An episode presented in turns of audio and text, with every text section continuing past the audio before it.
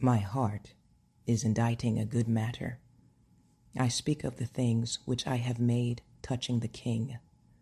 My tongue is the pen of a ready writer. Thou art fairer than the children of men. Grace is poured into thy lips. Therefore God hath blessed thee forever. Gird thy sword upon thy thigh, O most mighty, with thy glory and thy majesty, and in thy majesty ride prosperously because of truth and meekness and righteousness, and thy right hand shall teach thee terrible things. Thine arrows are sharp in the heart of the king's enemies, whereby the people fall under thee.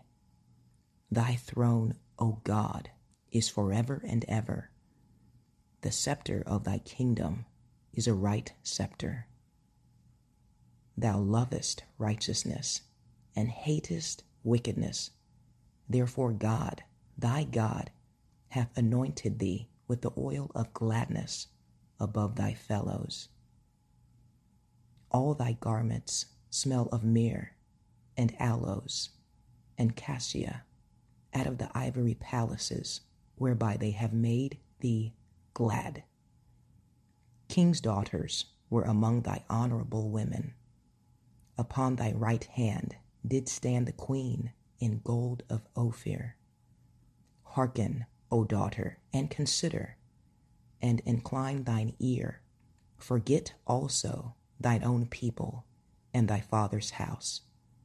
So shall the king greatly desire thy beauty, for he is thy Lord, and worship thou him. And the daughter of Tyre shall be there with a gift. Even the rich among the people shall entreat thy favor. The king's daughter is all glorious within. Her clothing is of wrought gold. She shall be brought unto the king in raiment of needlework.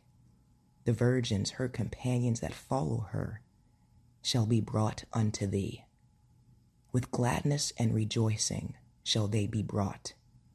They shall enter into the king's palace. Instead of thy fathers shall be thy children, whom thou mayest make princes in all the earth.